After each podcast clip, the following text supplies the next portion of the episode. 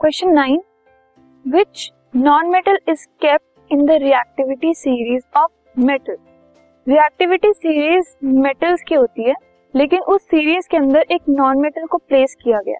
That is hydrogen तो hydrogen एक non metal है, जो कि रिएक्टिविटी सीरीज़ में है। Only hydrogen is kept there तो उसको रखने का रीजन ये है कि एक स्टैंडर्ड लिया गया है। हाइड्रोजन के से रिलेट करके कहा जाता है।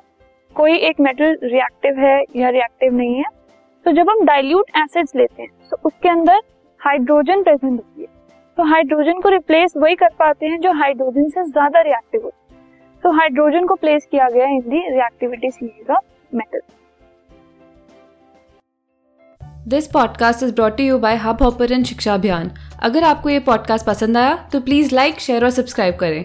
और वीडियो क्लासेस के लिए शिक्षा अभियान के यूट्यूब चैनल पर जाएँ।